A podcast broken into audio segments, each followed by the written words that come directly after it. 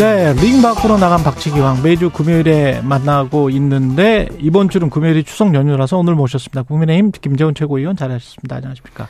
안녕하세요. 예, 위원님뿐만이 아니라 국민의힘 어, 의원들은 지금 거의 100% 영장이 발부될 것이다 이런 말씀을 많이 하셨는데 반대로 결과가 나왔습니다.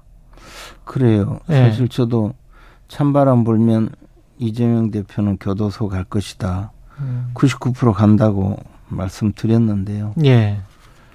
그 원님 재판을 할 줄은 몰랐죠. 원님 재판은 뭐죠? 뭐 옛날에 원님들이 마음대로 재판하듯이 이번에 그, 예.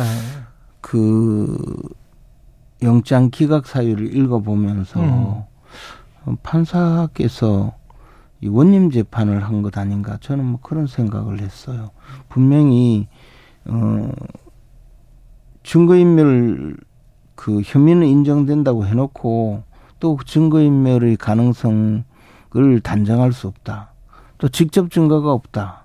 뭐 또 이화영 그 부지사의 진술은 있지만 음. 그것이 뭐 재판 과정에 어 이런저런 음, 저 앞으로 그 진술이 있을 것이다. 또 이재명 대표의 증거인멸 어, 혐의를 인정하면서도 이재명 대표가 정당의 대표이고 국민의 이 감시 감독을 받는 사람이니까 앞으로 음. 재판 과정에서 뭐 그런 어 증거 인멸 내지 또 그 혐의를 어, 입증할 가능성이 있기 때문에 음. 그 점에 대해서 불구속 수사 원칙을 완전히 배제할 만큼 그런 음, 혐의가 입증되었다고 볼 수 없다. 뭐 이런 여러 가지 이야기를 했는데 참, 어, 저도 어, 법률가의 한 사람으로서 이런 내용으로 어, 그 영장 기각 사유를 어, 발표할 수가 있을까? 차라리 그냥 도주 및 증거인멸 우려가 없다. 이렇게 어, 통상 쓰는 한 줄로 어, 영장을 기각했다면 오히려 어, 그냥 뭐 그러려나 보다 이렇게 생각했을 텐데 어, 영장 기각 사유 자체를 저는 어, 이해할 수가 없었습니다. 음. 이제 국민의힘 쪽에서는 지금 뭐 대변인도 그렇고 그렇게 이제 말씀을 많이 하시던데 여하튼 정치적으로는 굉장히 곤혹스러운 지금 상황 아닙니까? 뭐 국민의힘 그렇게 됐죠. 현실적으로 어, 야당 대표가 구속된다는 것을 뭐 당연시 기정사실화 예, 했었잖아요. 또 그런 상황이 그 국회에서 이미 예. 음, 체포 구속 동의안이 한번 기각되고 어, 음. 그저 부결되고 그리고 나서 다시 체포 구속 동의안이 어, 민주당 의원들까지 합세를 해서 어, 결국에는 음, 처리가 되었는데 법원에서 영장이 기각되었거든요. 음. 이럴 경우라면 지난번에 음. 어 이재명 대표 말대로 대장동 사건 때 어, 영장 심사를 받아서 어, 그 부분에 대해서도 확실하게 에, 자신의 소명을 할 일이지 그때는 기각시키고 어, 지금 와서 그때는 부결시키고 지금 와서 법원에서 영장이 기각된 이런 사실 자체 이 모든 것이 결국은 좀 불합리하다. 음. 어, 차라리 음, 이재명 대표가 갖고 있는 모든 그 지금 이 혐의 사실을 합쳐서 어, 영장 발부 여부를 어, 심사를 하는 기회를 가졌다면 음. 이재명 대표도 떳떳하고 또 민주당으로서도 어, 이른바 사법 리스크의 반은 덜어내고 정당을 운영할 수 있을 텐데 지금 상태로 간다면 음, 재판을 그냥 두 군데에서 계속 그 어, 받아야 되는 그런 상황이잖아요. 그렇죠. 예. 그리고 어, 그 과정에서 또 많은 이야기가 나올 텐데 예. 어, 뭐 그것을 제대로 어, 해소하지 못하고 결국은 일부 범죄 사실에 대해서 증거인멸 가능성이 좀 부족하다. 혐의는 있지만 음, 뭐 직접 증거가 없지 않느냐. 뭐 이런 정도의 내용으로 영장이 기각- 기각되었기 때문에 어. 그러한 리스크는 계속 끌고 어, 당을 운영해가는 리스크는 계속 예 이어질 것이다. 이- 그러나 되었죠. 제가 반론 차원에서 말씀을 드려보면 검찰의 시간이 거의 지나가고 있는 것 아니냐. 그러면 이 다음부터는 이제 지금 말씀하신 대로 법원 심리가 남아 있기 때문에 사법부의 이제 시간이잖아요. 그렇죠. 그러면 이제 검찰의 그 검찰발 기사랄지 이런 것들이 아무래도 줄어들 것이고 사법부의 시간일 때는 어 검찰과 변호인들의 주장이 그래도 혼재돼서 나온단 말이에요.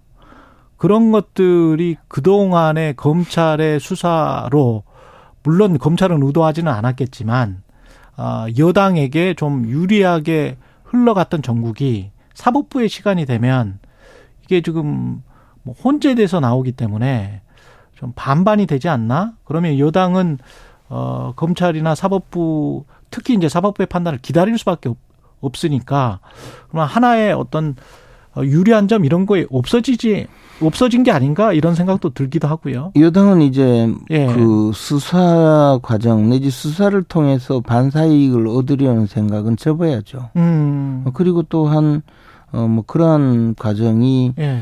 이 실제로 있었는지는 모르지만 예. 검찰이 지금 뭐 또 성남에 무슨 호텔 관련 비리를 수사한다 이런 여러 가지도 국민들에게는 이제 막 크게 와닿지 않을 거라고 생각을 합니다. 좀 식상할 가능성이 왜냐하면 있죠. 지금 대장동 사건 또 대북 송금 사건 그리고 백현동 사건 뭐 이런 중요한 네. 그 지난 대선을 달구었던 여러 가지 사건들이 일단은 이번 영장 기각 사태로 어느 정도 음. 어 정리가 된 상황이 돼 버렸거든요. 어 물론 재판을 받으면서 뭐 여러 가지 공방이 있겠지만 이제 사법적인 문제가 아니라 국민의 민생을 놓고 직접 정책 대결을 하고 음. 겨뤄가는 그런 과정을 통해서 이제 국민의 심판을 받아야죠. 그렇게 되면 민주당 입장에서는 어떻게 보십니까? 당장 그 어떤 통합적인 행보를 이재명 대표가 돌아와서 보일 수 보일 거라고 보십니까? 아니면은 어 일, 일종의 피해 숙청 이런 이야기를 누가 하기도 하던데 그렇게 후자로 갈 거라고 보세요? 아니 우리 앵커께서 이재명 네. 대표를 그렇게 잘 모르십니까 아직도? 몰라요. 저. 그 성질을 잘 모르십니까? 아니 저 인터뷰 세 번밖에 못 해봤잖아요. 김재원 최고랑은 지금 뭐 한 2년 이상 지금 만났죠. 제가 저 네. 인터뷰 끝나고 네. 이재명 대표님이 형수님께 어, 쌍욕을 하던 그런 목소리를 한번 들려드릴 아이, 테니까. 그 네. 그분의 성향은 네. 어, 그걸 벗어날 수가 없죠. 근데 저는 다만 당분간 음. 음. 말로는 뭐 여러 가지 그 화합의 모습을 보일지 몰라도 이재명 대표는 완전히 음. 이 민주당을 자신의 당으로 끌고 가기 위해서 이제 이번 총선에 뭐, 뭐 공천이든 모든 것을 당 운영을 그렇게 할 수밖에 없을 거라고 봐요. 그리고 음. 어, 그것이 지난번 그 대선 이후에 뭐 대선 과정은 어쨌든 대선에 승리하기 위해서 어 그렇게 음 뭐 저 대결 구도였지만 대선이 끝나고 어그그 그 보궐선거에 출마하고 당 대표가 되고 그리고 나서 또 당헌 당규도 개정해서 자신 이런 사법적으로 문제가 될 때도 음, 밀려나지 않는 그런 장치까지 갖추었거든요. 예. 뭐 이런 상황을 만든 것은 이미 이런 계획을 착착 진행해 왔다고 봐요. 음. 원래대로 하면 이 상태에서 기소가 되면 이미 대표직에서 물러났어야 돼요. 음. 근데 그것까지 모든 장치를 갖추고 지금 음 지금 이 상태에 왔기 때문에 저는 뭐 어, 이재명 대표의 조금 불리한 내용의 발언 또는 당내에서 어, 비명계라고 지칭되었던 분들. 예. 그분들은 대부분 이제 민주당을 어, 벗어나도록 그렇게 만들지 않을까 생각합니다. 근데 그게 이제 그 바로 직전에 체포영장이 가결됐었을 때 그런 원심력이 작용하는 것과 지금 구속영장이 기각됐었을 때 구심력이 작용하는 상황은 많이 다를 것 같거든요. 네. 예. 그러니까 그때는 바로 직전까지는 어, 분당까지 이야기가 나올 수 있는 그런 상황이지만 지금 같은 경우는 뭐 하나로 뭉치게 되는 그런 상황일 수도 있고 그렇게 되면 국민의힘은 상당히 불리한 거 아니에요? 뭐 어찌됐든 예. 국민의힘이 지금 뭐 이 상태에서 유리하다 불리하다를 따질 것이 아니고 예. 국민의힘도 이제 내부를 돌아보고 음. 어, 내부의 그 결속을 다져야 될 그런 어, 상황이 되었다고 보고요. 예. 어, 우리가 흔히 이 총선이나 선거 때 되면 그 환상에 빠져 있어요. 음. 30% 보수, 30% 진보, 그렇죠. 40%뭐 중도 예. 이러는데 실제 중도라는 분들을 끌어온다고 하면서 뭐 여러 가지에서 결국은 당을 망쳐버리는 경우가 되게 굉장히 많았거든요. 예. 어, 우리가 투표율이 60%뭐 아주 그 격렬한 선거의 경우에 70%까지 가는 경우도 있지만 음. 60%라는 것 자체가 어, 중도 30% 보수 30%가 투표한다는 의미잖아요. 예. 그러면 그 40% 있는 중에 그 보수 보수 성향을 가진 분들을 끌어오는 그 노력 음. 또는 어, 진보 진영은 진보 성향을 가지고 있는 분을 끌어오는 노력을 해야 되지. 이 이거 이 저 투표하지 않을 분들을 마치 투표한 우리 편으로 끌어온다고 생각하고 당의 중심을 막 옮겨가면 음. 결국은 이도저도 안 되는 그런 곳으로 빠지거든요. 그래서 네. 우리 지금 이 상황이 되었을 때 우리 진영 내부, 우리 또 당 내부를 돌아보면서 결속을 해가면서 이제 확장해가는 그런 전략이 필요하다고 봅니다. 그 어제 보수 언론인 윤여준 전 장관이랑 인터뷰를 했었거든요. 근데 만약에 강서구청장을 지면 꽤 큰 충격을 받을 수 있고 그리고 그 지면은 비, 국민의힘에서 오히려 비대위가 나올 수 있다 이런 이야기는 국민의힘 내부에서도 나왔었던 것 같은데 어떻게 보세요? 그 선거는? 뭐 저는 저 그 윤여준 장관님을 굉장히 어, 훌륭한 분으로 생각하지만 그분께서 말씀하신 것 중에 예. 예, 지금까지 예측한 것이 맞았던 경우는 거의 없었던 것으로 생각을 합니다. 그래요? 그리고 국민의힘은 비대위를 어, 가동할 이유가 없는 당이에요. 대통령의 아, 지? 지도력이 있기 때문에 예. 예, 뭐 굳이 뭐 비대위를 가동할 필요가 있을까? 저는 음, 그런 생각이고 여하튼 강서구청장 강서구청장 보궐선거의 판세. 판세는 저는 어, 약간 제가 생각하는 것과 달리 흘러간 점은 있어요. 왜냐하면 아.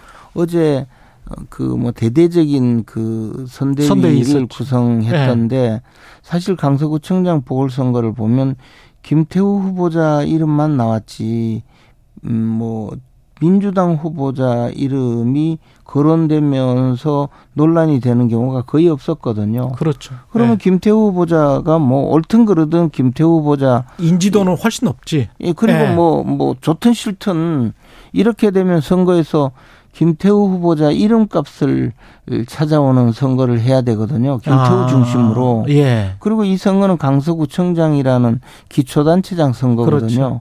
그렇게 해서 김태우를 사면 복권시키고 다시 이 저 구청장 어. 선거에 내보낸 이유가 이 사람을 내세워서 강서구를 좀 더 지금 강서구민들이 생각하고 있는 여러 가지 어려운 점을 해결하겠다라고 어. 이름값을 어, 찾아오겠다고 하면서 예. 어, 강서구청장 김태우 후보 개인적인 그 이름으로 선거를 아. 치르면 훨씬 좋았을 텐데 하는 네, 네. 아쉬움은 있어요. 그런데 이렇게 갔으니까 김재영 국민의힘 최고위원이었습니다.